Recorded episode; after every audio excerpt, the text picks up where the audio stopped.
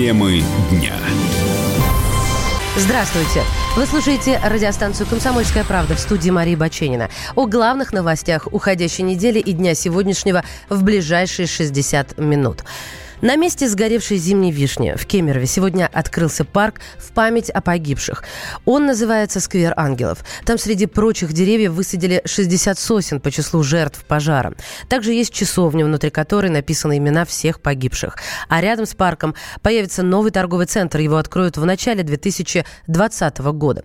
На открытии побывал наш корреспондент в Кемерове Лариса Маруцак. Лариса, здравствуйте. Здравствуйте. Расскажите нам, пожалуйста, как проходило открытие сквера памятного парка? Открывать сквер решили не так официально, без особой помпы, а, а так, чтобы это было более душевно. И потому что сам, а, само, конечно, время, вот полтора года прошло а, после трагедии, оно э, все равно еще не лечило раны, и все равно для жителей города это остается еще такой большой трагедией, которую а, помнишь, конечно же. И вот я ходила по этому парку, я смотрела, вот как он преобразилась, эта вот площадь, и вспоминала то время, когда вот полтора года назад я ходила здесь же и видела этот горящий торговый центр, и смотреть без слез на все это, конечно, невозможно. А, сегодня я там встречала также а, родственников погибших. А, там был Саркис Хумарян. Он сказал, что жена его не смогла прийти. В этой трагедии у них погиб сын и внук. Но он ходил и смотрел на то, что там произошло. И сказал и говорил такое, что желаю всем, конечно, детям, которые там появились, вот и гуляли сегодня, здоровья, и что всех, у всех все было хорошо. Над проектом парка работал знаменитый дизайнер, архитектор из США Джон Калвин Вайтман. А, он работал практически полтора года над этим проектом. И э, его главный замысел был такой, поскольку это был пожар, в котором страшный огонь, в котором погори, э, погибли люди, сгорели буквально заживо, то главная идея была такая, что здесь было много воды. И реально э, три фонтана построили на месте э, сгоревшей зимней вишни. Это такая вот стена одна, под ней стекает э, вода, потом есть э, башня в центре тоже, и светомузыкальная такая шутиха, это уже больше для угу. детей. Лариса, скажите, пожалуйста, да. Вот до принятия решения о том, что на этом месте будет парк, власти проводили опрос жителей или каким-то образом спрашивали мнение? Вообще э, получилось так, что вот парк, э, о том, что здесь будет парк, решили буквально сработать через несколько дней после трагедии, как-то так вот стихийно все. Но потом, конечно же, проводили опросы, все равно еще уточняли, что же хотят э, жители Кемерово, чтобы здесь было, и уточняли, спрашивали, также проводили опросы, как назвать вот это место. И в итоге назвали парком ангелов, хотя там было порядка 10 различных наименований. В том числе был такой, как «почемучка». Почему «почемучка»? Потому что вопрос, почему такое случилось и кто во всем этом виноват, он все равно еще остается. 15 человек арестованы, а суды продолжаются, но ответа окончательного все-таки кто же виноват в этой трагедии пока еще не нашли, хотя э, очень много э, фактов уже вскрылось нарушений различных тоже. Спасибо. Вот. Спасибо. Корреспондент в Кемерове Лариса Маруцак была с нами на связи. Напомню, сквер ангелов построили за год на месте торгово-развлекательного центра «Зимняя вишня», где погибли 60 человек, большинство из которых дети. Еще до того, как здание было демонтировано, было решение на этом месте разбить парк. И здесь в память о погибших детях и взрослых посажено 60 сосен, а для оформления использовалось порядка 17 тысяч камней. Вес самого тяжелого из которых составляет 15 тонн. МИД Украины сообщил о подготовке пакета предложений для жителей Донбасса. Они должны упростить их жизнь, сообщил глава ведомства Вадим Пристайко. В частности, собираются восстановить мост в станице Луганской, будут разводить войска в этом районе. Вообще разговоры о том, что Киев будет делать какие-то шаги для нормализации жизни в Донбассе, начались несколько дней назад. 12 сентября в Раде заявили, что парламентарии разрабатывают дорожную карту маленьких шагов, которые помогут жителям республик чувствовать себя людьми. Речь идет об упрощенном упрощенном пересечении серой зоны, логистических центрах на контрольно-пропускных пунктах, упрощенной процедуре получения первого украинского паспорта и пенсий. На связи со студией «Комсомольской правды» политолог, заместитель директора Института истории и политики МПГУ Владимир Шаповалов. Владимир Леонидович, здравствуйте. Здравствуйте. Скажите, пожалуйста, неужели кто-то из украинской власти решил обратить внимание на жителей Донбасса? Ну, этот кто-то, скорее всего, президент Украины. Вообще со сдержанным оптимизмом я э, э анализирую те последние э, известия, которые идут из э, Киева, но все-таки хотел бы предостеречь от излишнего, излишней радости, потому что очевидно, что э, здесь пока больше слов, чем дело, и самое важное, для того, чтобы облегчить э, жизнь жителям Донбасса, нужно сделать как минимум три очень важных а, момента. Первый момент – прекратить военные действия, военные провокации. Второй момент – отвести а, войска э, от зоны конфликта. Третий момент соответственно, начать выполнение остальных пунктов Минских соглашений, помимо тех, что я уже сейчас обозначил. А, кстати, как И... вот это все ложится на Минские соглашения? А, то, что, то, что касается э, данных предложений, конечно, не указано в Минских соглашениях, там нет э, э, речи о мосте, но, э, само собой разумеется, что эти действия, они, в принципе, соответствуют духу Минских соглашений, и, э, конечно, если действительно реально э, Киев начнет э, э, разблокировку э, экономических э, связей и контактов с Донбассом, то Э, естественно, это будет создавать атмосферу э, соответствующую и э, соответствующие условия для того, чтобы Минские соглашения все-таки были реализованы. Но я хочу подчеркнуть, что здесь есть множество разных еще пунктов. Например, это касается не только жителей Донецкой и Луганской народных республик, но и жителей тех территорий Донецкой и Луганской областей, на которых которые находятся под юрисдикцией Киева, нужно прекратить мародерство со стороны э, военнослужащих украинской армии, а э, факты э, этого мародерства, они достаточно известны. То есть нужно перестать относиться к жителям Донецкой и Луганской областей как к захваченному населению, оккупированному населению, это раз. Второе, нужно восстановить полностью транспортное и экономическое сообщение – между э, двумя территориями, это само собой разумеется. В том числе, конечно, нужно прекратить всяческие эксперименты с покупкой э, угля э, где-то в Южной Африке, в Соединенных Штатах, то, что, собственно, сейчас Украина делает, и наладить э, нормальные экономические связи и контакты с предприятиями Донецкой и Луганской народных республик. И в этом случае я абсолютно уверен, ситуация, конечно, будет развиваться в сторону нормализации отношений. А, Владимир Леонидович, последний вопрос. Это забота о людях все-таки или работа на имидж? А это прежде всего, конечно, имиджевые э, э, вещи. И здесь нужно э, подчеркнуть, что Зеленский и его команда прекрасно понимают, что им дан э, карт-бланш от населения, очень высокая степень доверия, но пункт номер один в этом, э, в этом э, собственно, перечне ожиданий, которые есть э, по отношению к Зеленскому. Зеленский, понятно, это президент надежды для украинцев. Перечень ожиданий, первая надежда – это прекращение войны и мир на Донбассе. Спасибо. Поэтому... Спасибо. Владимир Шаповалов, политолог, заместитель директора Института историки, истории и политики МПГУ, был в прямом эфире радио «Комсомольская правда». Темы дня.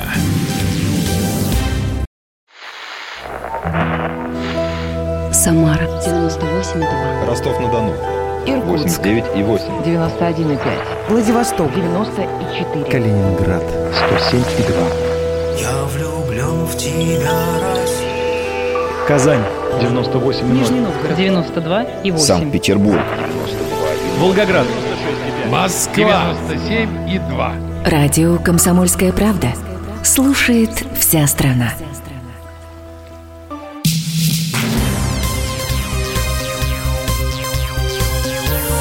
Темы дня. Вы слушаете радио «Комсомольская правда» у микрофона Мария Баченина. Медики подключили актрису Анастасию Заворотнюк к аппарату искусственной вентиляции легких. Об этом сообщает телеграм-канал Мэш. Ее болезнь стремительно прогрессирует, и актриса уже не может дышать самостоятельно. Также сегодня стало известно, что муж актрисы Петр Чернышов и ее мать срочно прибыли в столицу. Это произошло вчера вечером. А в субботу сообщается, что они были сильно взволнованы. Врачи сейчас делают все, что возможно. Поддерживают больную медикаментозно. Но спецтерапия и операция, к сожалению, ей уже противопоказаны из-за тяжелого состояния. Об этом «Комсомольской правде» заявил заведующий Центром нейрохирургии и сосудистой неврологии медицинского биофизического центра имени Бурназяна Максим Семенов.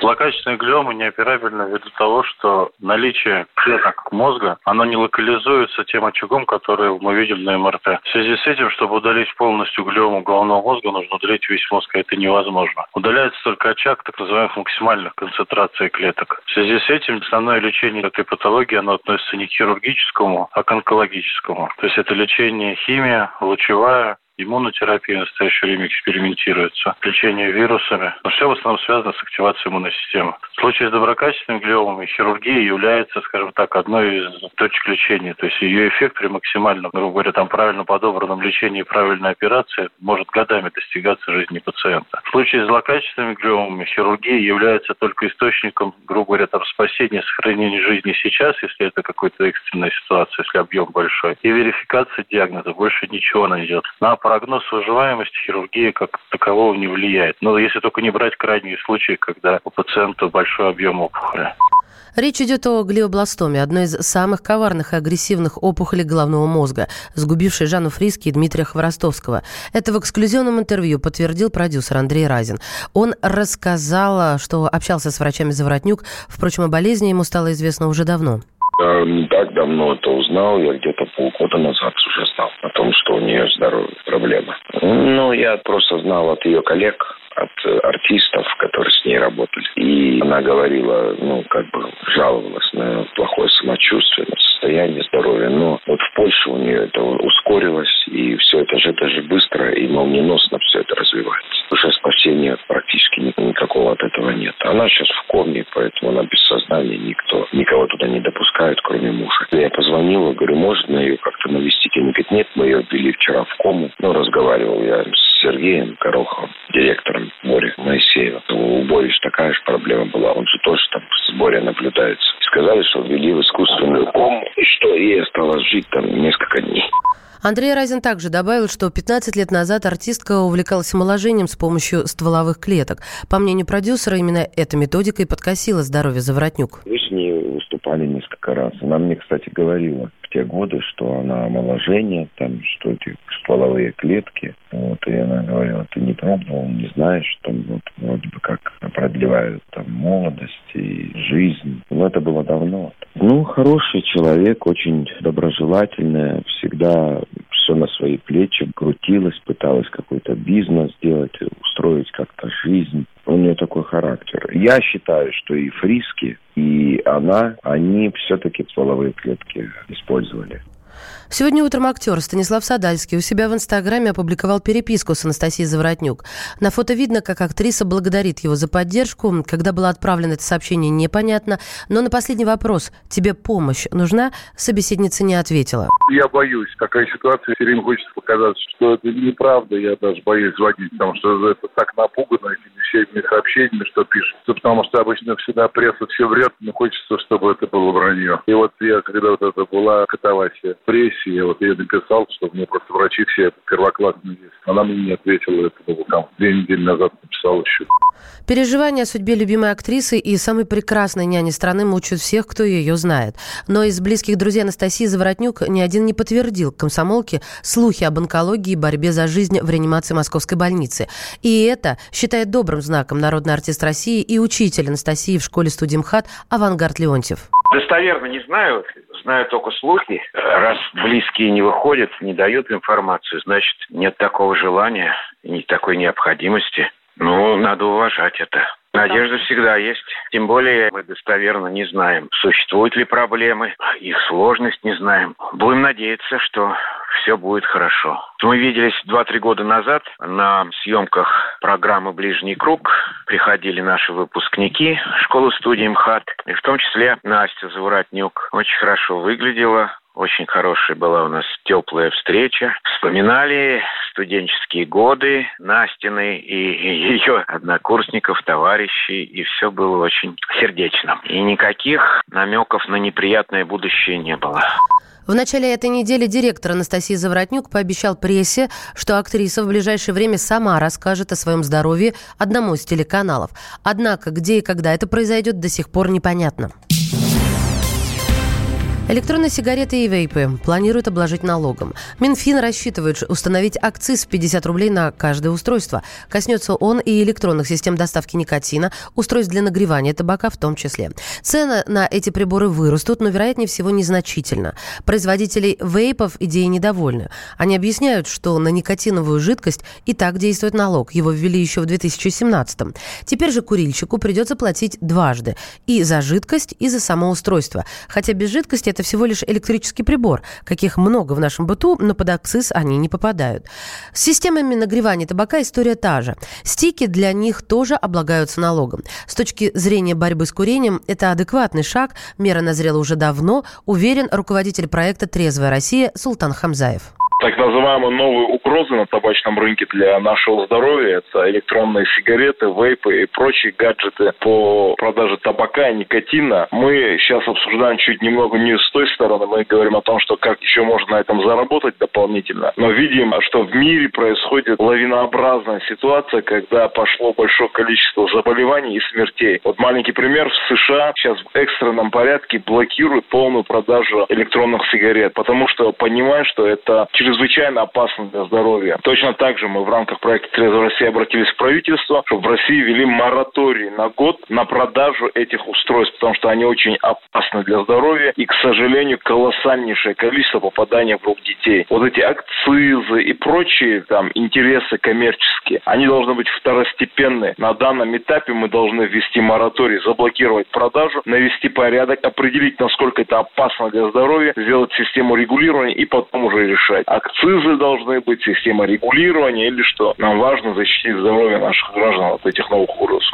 А вот представители табачной отрасли заметили недостатки этой идеи. По их словам, после подорожания электронных сигарет курильщики вернутся к обычным. Риски объясняет Андрей Лоскутов, исполнительный директор движения «За права курильщиков» когда такой налог прикручивали к устройству, в котором уже был впаяна какая-то капсула с э, никотиносодержащей жидкостью, это было логично, облагался никотин. Сейчас это будет прикручено ко всему тому, что используют вот инновационные средства доставки никотина. Вопрос здесь прежде всего не в том, что это незначительно, конечно, повысит стоимость, ну и, конечно, сократить немного доступность этого для курильщиков, а в общем вопрос, мне кажется, в социальной справедливости. Но мы и так уже платим практически практически за все. Вот теперь еще курильщики должны платить просто за сам предмет, который они используют при курении. В нем нет никотина, в нем нет сигареты, в нем нет стика. Но это все равно, чтобы просто платить еще за, там, я не знаю, за сигаретную пачку, просто потому что мы берем ее в руку. Создается ощущение, что эта часть населения, хотя ее на самом деле половина в Российской Федерации, они в каком-то таком гоне постоянном. Вот здесь отдай, здесь тебя возьмем, здесь мы тебя прижмем. Это создает, ну, совсем не очень хорошее ощущение у этих людей.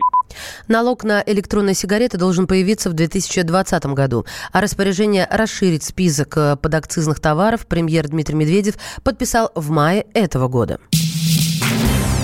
Темы дня.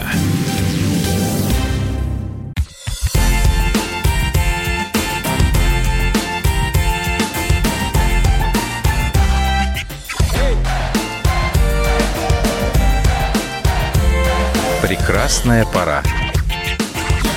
На радио «Комсомольская правда».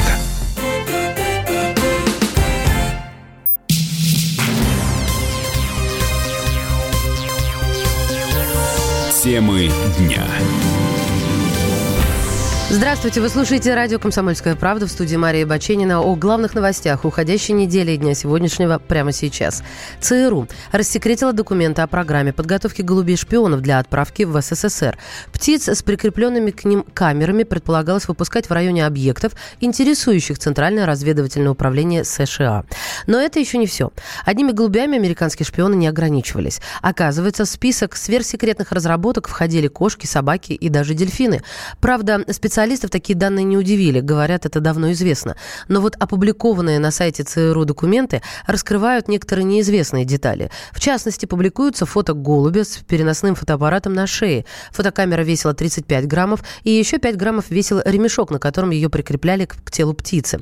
С нами на связи заместитель главного редактора «Российской газеты», автор книги «Легендарные разведчики 2» Николай Долгополов. Николай Михайлович, здравствуйте. Добрый день. Николай Михайлович, это все серьезно? Дрессированные голуби как шпионы? Ну, знаете, это не совсем серьезно, как я вам должен сказать, но это применялось. Когда это начало впервые применяться, даже никто не знает. Говорят, что еще древние римляне вот использовали вот таких голубей для того, чтобы, ну, не шпионить, конечно, а передавать какие-то послания из э, фронтовых частей, скажем, находящихся впереди, в свои тыловые части и так далее, и так далее. Но вот американцы иногда, иногда, я подчеркиваю, иногда, э, делают вещи довольно-таки смешные. Вот в том числе, э, сказать, таким смешным сами они акус... э, окрестили проект, который называется «Акустическая кошечка», «Acoustic Kitty». Вот этот проект действительно э, был разработан, он действительно применялся, вот в отличие от голубей. И на него потрачены грандиозные, вот по тем 60-м, 70-м годам, деньги, 25 миллионов рублей. Вы знаете, что... Долларов, они... Николай Михайлович, долларов. Конечно, долларов. Да. Ну, естественно, долларов. Я все к родному рублю меня тянет. Вот. И вот эти доллары, а, понимаете, потрачены были зря, потому что а, тут целый ряд операций был. Кошечки делали имплантацию а, определенного такого прибора акустического. Потом в хвостик ей, представляете, какие бедные кошки, как они мучились, вшивались проводки. Это была антенна. Иногда это вшивалось даже в тело. И вот пытались с помощью вот таких кошечек, а, которые должны были бы работать, работать шпионами, диверсантами, а в помещениях, где жили в то время еще советские специалисты, вот они должны были подслушивать разговоры и якобы передавать их. Полный провал, ничего не вышло, а, закрыли проект, потому что кошки, они были э, очень такие сложные, я бы сказал, животные, которые исключительно плохо поддавались дрессировке. И поэтому ничего не получилось. Однажды такую бедную кошечку, которую выпустили на поляночку, где сидело два сотрудника э, советского посольства и о чем-то беседовали, вот выпустили туда, и эту бедную кошку задавила э, машина, которая случайно там проезжала. Ну и, знаете, вот насчет голубей мне хочется добавить, что ну, здесь вот в этом определенное рациональное зерно есть. В то время, когда не было дронов, в то время, когда техника была на не таком хорошем уровне, как сейчас, это все, конечно же, конечно же, могло быть использовано. Николай Михайлович, знаете... да, спасибо. Слушайте, прослушивающий таракан, червекопатели и все-таки Куклачев только у нас. Заместитель главного редактора Российской газеты, автор книги «Легендарные разведчики 2» Николай Долгополов комментировал рассекретивший ЦРУ документы о программе подготовки голубей шпионов. Здесь никакой сенсации. Андрей Макаревич не удивился рекомендации Минкульта для школьников слушать его песни. Обозреватель «Комсомольской правды» Александр Гамов побеседовал с лидером «Машины времени» и выяснил, кого еще надо бы внести в этот список. Я никак это не воспринимаю. Это рекомендованное, да? Это не обязательная программа школьная. Это как на лето дают желательно прочитать вот это из Толстого, вот это из Пелевина, это оттуда, это оттуда. Лично я считаю, что, ну, говоря о артистах западных, которые рекомендуются. Ну, артисты хорошие. И я не взялся бы судить, составлять представление о музыкантах там по одной песне. Например, из Битлз я бы выбрал другую песню, из Пинк Флойд я бы тоже выбрал другую песню. Но это уже очень субъективно, да, это уже на свой вкус. Не готов я выбирать сам себя. Я Понял. буду сам себя навязывать до обучения. Я бы просто посоветовал послушать, грубо говоря, ранних Битлз, ранних Роллинг Стоунс, ранних Лед Зеппелин, ранних Пинк Флойд, но дать какие-то направления, какие песни пусть они сами выбирают. Вот так я бы думал. Ранее Минкульт опубликовал культурный норматив старшеклассников и включил туда песню марионетки группы «Машина времени». Вообще объем знаний о культуре, который Минкульт посчитал необходимым, мягко говоря, большой. Например, для учеников 9-11 классов указаны 60 книг, 100 музыкальных произведений и 174 фильма. Это только для старшеклассников. Для малышей перечень не меньше. Но больше всего в списке цепляет перечень музыки.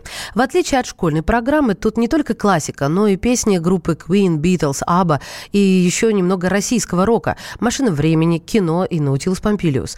Это похвальное разнообразие, говорит Борис Чернышов, зампред комитета Госдумы по образованию и науке. На самом деле это неплохо. Я думаю, что мы доживем до того момента, когда и Слава КПСС с Фейсом войдут в какую-то школьную программу будущих школьников и будет обсуждаться творчество. Некоторые песни, которые отходят от развлекательного контента и входят в какой-то серьезный мировоззренческий контент. Поэтому ничего страшного в этом нету, тем более, что сегодня запрещать что-то неправильно. Доступность творчества того же Квин или Нирваны, но она повсеместная, да с одной стороны, а с другой стороны, родители этих детей так, вспоминая какие-то интересные события из жизни, иногда сопровождают их звуковыми дорожками из этих групп. Нужно внедрять хорошая музыка, интересная музыка, музыка, которая для целого поколения стала символом жизни, и поэтому нужно продолжать развивать эту историю, дополнять медиатеку, потому что долгое время мы слушали только одну классическую музыку в школе, но, что называется, новые времена, новые песни.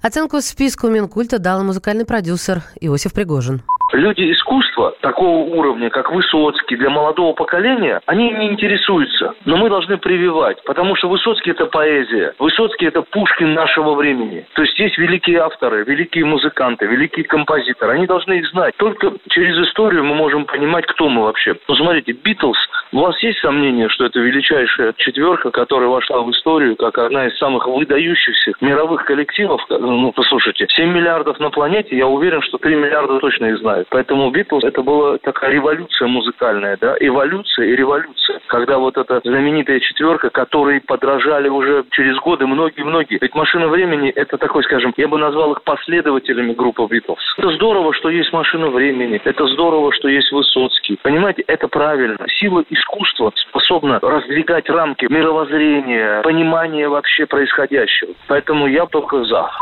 Добавлю, культурный стандарт уже преподают в восьми пилотных регионах. Это Татарстан, Коми, Ставропольский край, Тульская, Ярославская, Пензенская, Саратовская и Новосибирская области. Лица стерты, краски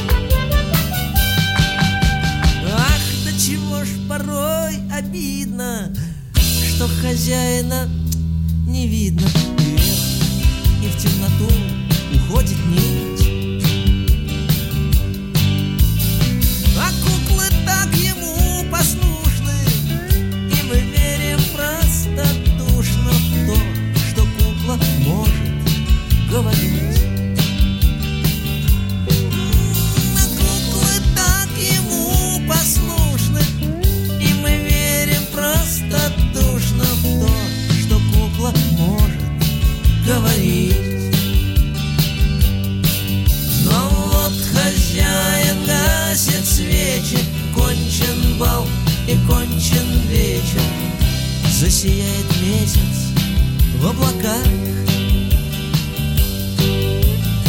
И кукол снимут с нитки длинной И засыпав нафталином В виде тряпок сложат в сундуках